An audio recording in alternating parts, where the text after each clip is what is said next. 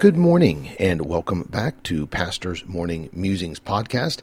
This is Pastor Jeff with you this morning, and I want to this morning send out a shout out to Roger Chris.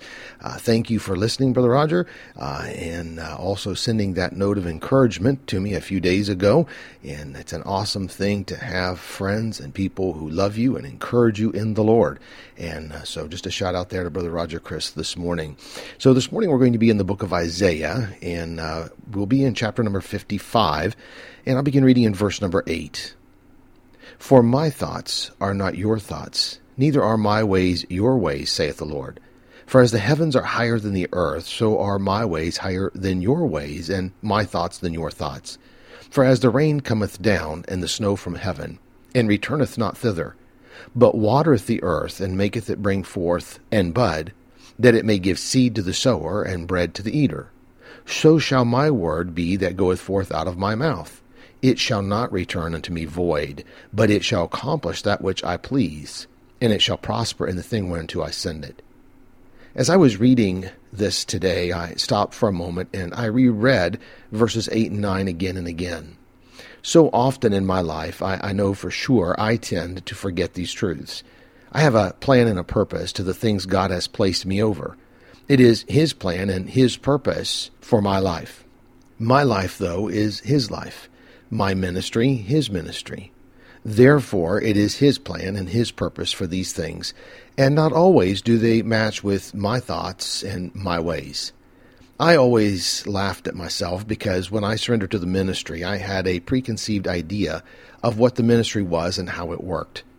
I say often I hit the ministry like a big puppy dog bouncing in with tail wagging and tongue hanging out, expecting to play, only to find out that the ministry does not work that way.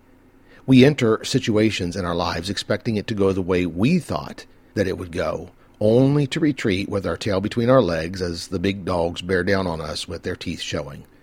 When this happens to us in our lives, we often blame God or put God out as the big bad guy who is punishing us for some wrong we've done.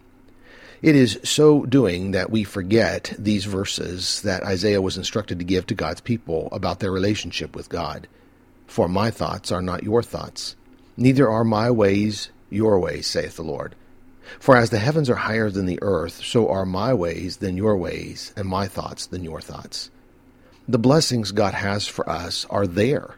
We just cannot see them because they are blinded by our vision of the way things should be, not God's. We are looking at our ways and our thoughts instead of sitting back and allowing God to be God. God's thoughts are higher than my thoughts, and they will bring his expected end. Notice what else Isaiah wrote in Isaiah 55, verse 11. So shall my word be that goeth forth out of my mouth.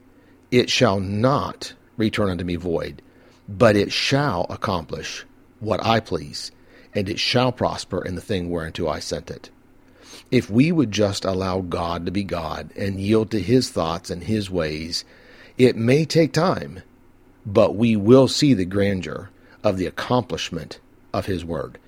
So let me leave you with this one last thought for today to be good to all who come your way, for when you meet, may be in difficulty. Seat